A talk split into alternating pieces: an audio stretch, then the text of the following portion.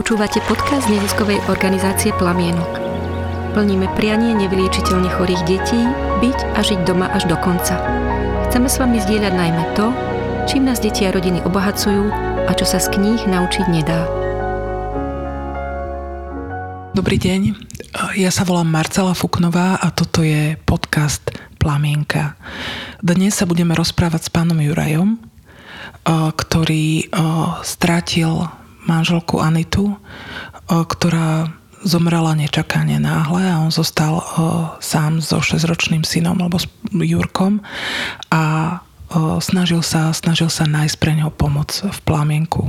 Dá sa povedať, že už v prvých dňoch po manželkynom odchode. Pán Juraj, dobrý deň. Dobrý deň. Ďakujem vám, že ste prišli. Ja sa vás možno opýtam na tú súčasnosť, ktorá je teraz. Akých druhov pomoci sa vlastne zúčastňujete v plamienku? Vy, možno, že aj Jurko. Tak momentálne chodím do skupinovej terapie iba ja. Moje dieťa ešte chodí do škôlky a reakcia plamienka bola, že terapia pre deti je teda zameraná na školákov, takže verím, že budúci rok budeme chodiť obidvaja. A v podstate tá spolupráca s Plamienkom mala ešte nejaké dva kroky predtým. Ten úplne prvotný bol, keď v januári mi náhle a úplne nečakane zomrela manželka, tak som vlastne nevedel, kam z konopy, na koho sa obrátiť. Riešil som všelijaké otázky a jedna z nich znela, že či zobrať dieťa na pohreb alebo nie. Proste sa mi zdalo prirodzené požiadať o pomoc niekoho, kto možno má s takouto situáciou viac skúseností, tak som sa obrátil na plamienok a veľmi ochotne prívetivo mi podali pomocnú ruku. A... Pamätáte si aj, čo vám povedali? Áno, v podstate mi povedali, že je síce dôležité, aby sa dieťa rozlúčilo, ale ja som to minimálne teda pochopil tak, že bude múdrejšie, keď na ten pohreb nepôjde a keď si potom zorganizujeme rodinnú rozlučku ušom kruhu. Čiže ste to urobili tak? Takže urobili sme to tak, že manželka mala pohreb krematóriu, na ktorom bolo naozaj strašne veľa priateľov, známych kolegov. A ja som bol rád, že Jurko tam nebol, lebo trvalo to dlho a dal mi to zabrať. No a dnes proste sme schopní prísť na cintorín, sadneme si k hrobu a proste spolu sa pozeráme na mamu a myslím si, že teda chápe súvislosti. Čiže napriek tomu, že je maličký, chodíte s ním, s ním takto, že spomínať aj na takéto miesto, na ten cintorín. Keď ehm, ja viem, že vy trávite aj s Jurkom veľa času, že sa, ehm, že sa o neho staráte. Ehm, viete povedať možno, že v, ono je to rok vlastne teraz, teraz to bude v januári rok, v, čo vám možno pomáha? Čo vám pomáha najviac? Je samozrejme veľmi príjemný pocit, že nie som na všetko sám a smutková terapia v plamienku je pre mňa príležitosť skonfrontovať svoje pocity s pocitmi iných ľudí, ktorí sú v podobnej situácii a možno ma niekedy upozorní na súvislosti, ktoré som ani netušil a aj keď si neuvedomujem priamo nejaké možno merateľné, matateľné pozitíva v tejto chvíli, moje rozhodnutie zúčastniť sa tejto terapie bolo jednoducho prijať aj tento druh pomoci, aj keď som si pôvodne kládol otázku, že či ju vôbec potrebujem, ale potom som si uvedomil, že, že je to možno veľmi, veľmi subjektívny pohľad a, a, pripúšťam proste existenciu faktorov, o ktorých neviem a preto, preto som považoval za rozumné do tejto spoločnosti prísť a prijať pomoc odborníkov. A je pravda, že sa cítim vždy po tom sedení príjemne, určitým spôsobom uvoľnený. Mm, sme tam partia, ktorá má veľmi podobné zážitky, čo nás istým spôsobom zbližuje No a utvrdzuje nás v tom, že život ide ďalej a musíme proste pokračovať. Keď ste hovorili, že ste teda s Jurkom naozaj v týchto, v týchto prvých dňoch využili tú pomoc, odkiaľ ste sa vy vlastne o plamienku dozvedeli? Ako ste vedeli? Lebo to je taká situácia, ktorá je naozaj možno, že pre mnohých ľudí nepredstaviteľná. Že skutočne ten človek, s ktorým žijete, odíde náhle z ničoho nič. Že v, ako ste v podstate si vtedy spomenuli na to, alebo vedeli, že plamienok existuje a že, že vám môže pomôcť možno aj pri takýchto otázkach, ako je či vziať dieťa na pohreb? Ja plamienok dlhodobo sledujem ako inštitúciu, ktorá robí úžasnú robotu. Moja mama sama bola lekárka a hovorila, že by vedela robiť akýkoľvek odbor okrem detskej onkológie.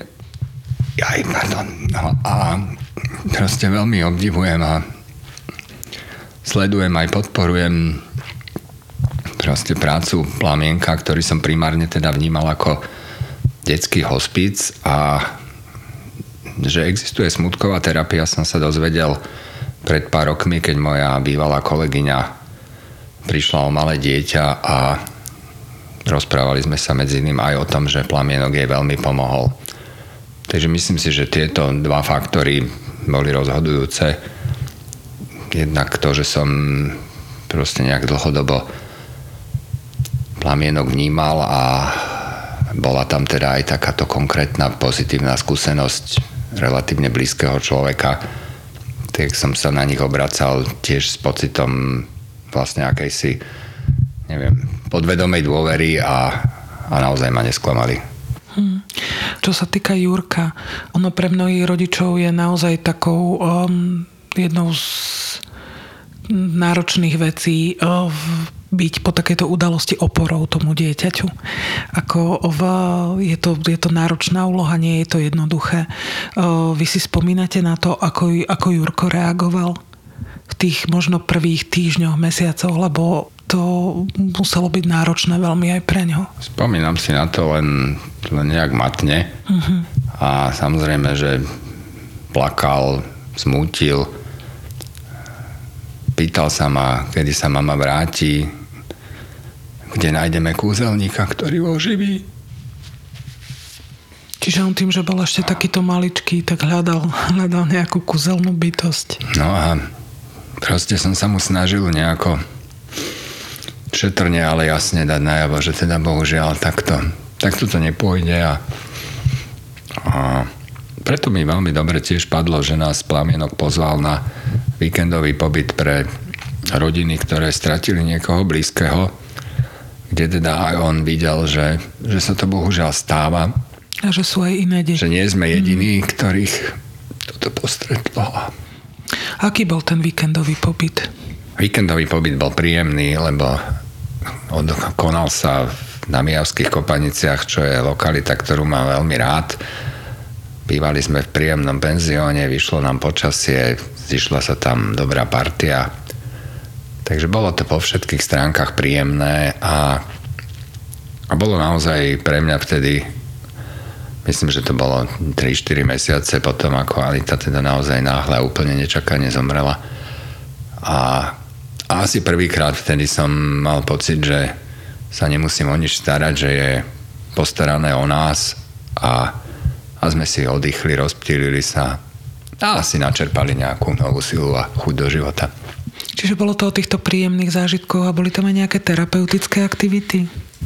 Určite áno, i keď e, by som povedal, že boli tak, ja som ich nevnímal, hmm. ale ten podton tam bol proste, boli to skupinové aktivity, rozprávali sme sa, kreslili sme a u detí platí, že deti vedia pomôcť aj jedno druhému navzájom. Už také väčšie deti, také, ktoré sú naozaj v, tých, e, v tom detskom letnom tábore terapeutickom, že pre nich e, je rovnako liečivá vlastne aj tá spoločnosť e, tých iných detí, ktorým sa stalo niečo podobné ako im. Mali ste vy, alebo máte vy taký pocit aj ako dospelí, že vám možno vie pomôcť aj prítomnosť tých iných ľudí, ktorí majú podobnú skúsenosť, ktorým sa stalo niečo podobné? Áno, určite áno. To je to, asi ten naozaj kľúčový pocit, ktorý mám, že sme na jednej lodi, zažili sme podobné, nemusíme nikomu nič vysvetľovať a mm, proste chováme sa prirodzene. Takže, takže aj toto je toto je možno pre vás pomocou. Čo sa týka takej tej tvorivej stránky tých, tých skupín, ono je to pre niektorých ľudí také zaujímavé. Možno jeden pán mi povedal, že on nekreslil od základnej školy. Ja, že v podstate až tu. A čo táto tvorivá činnosť? Je to pre vás možno, možno nejaká cesta tiež, ako si pomôcť? Zaujímavá otázka a neviem, ako by som na ňu odpovedal. Ja som človek, ktorý rád manuálne pracuje, ale tá moja tvorba bola skôr nejaké drobné stavebné práce na chalupe, čiže výtvarné umenie rozhodne nie je moja silná stránka.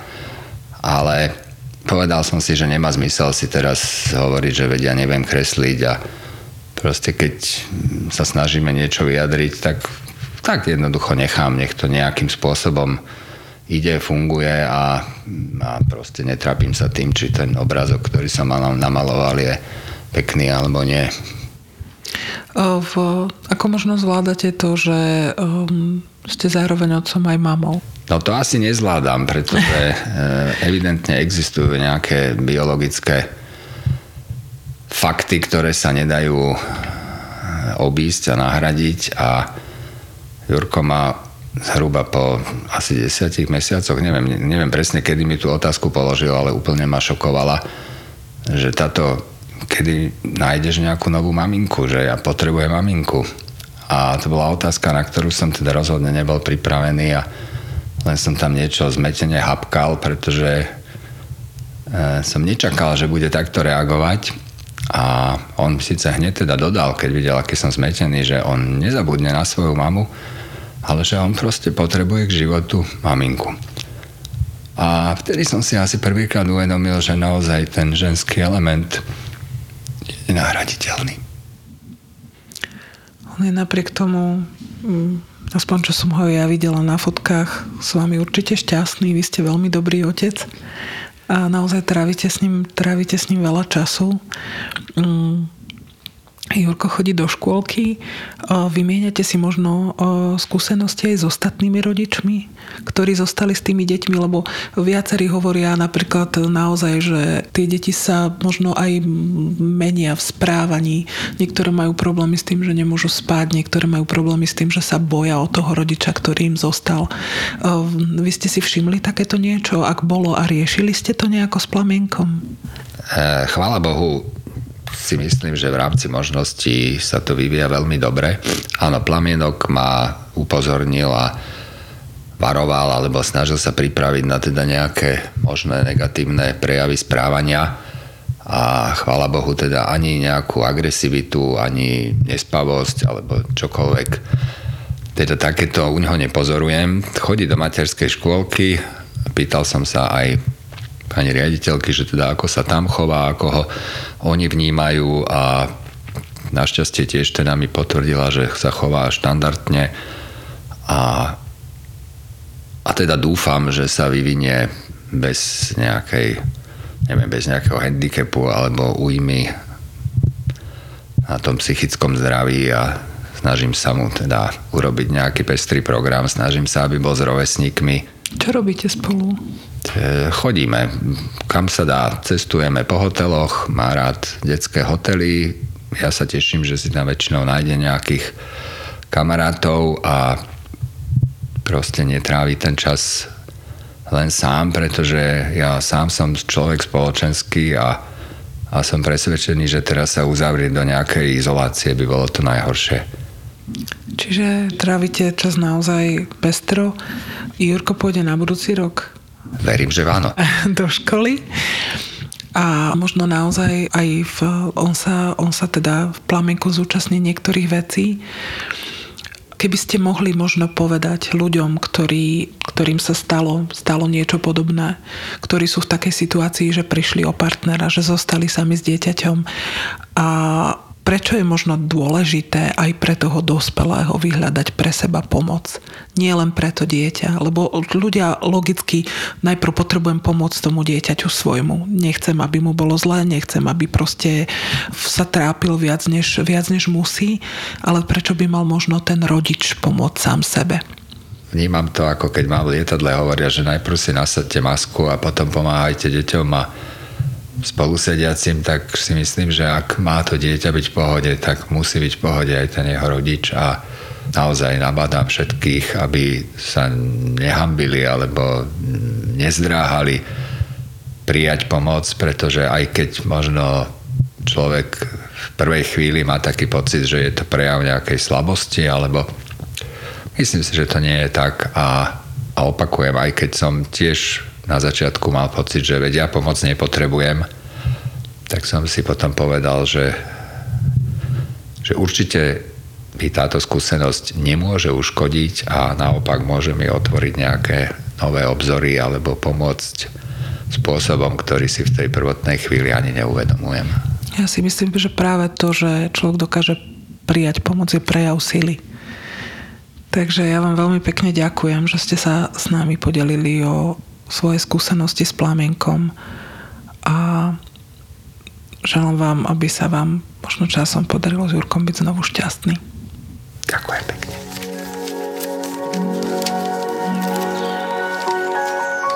Počúvate podcast neziskovej organizácie Plamienok. Plníme priania nevyliečiteľne chorých detí, byť a žiť doma až do konca. Chceme s vami zdieľať najmä to, čím nás deti a rodiny obohacujú a čo sa z kníh naučiť nedá. Ak sa vám podcast páči, zdieľajte ho na vašich sociálnych sieťach. Ďakujeme.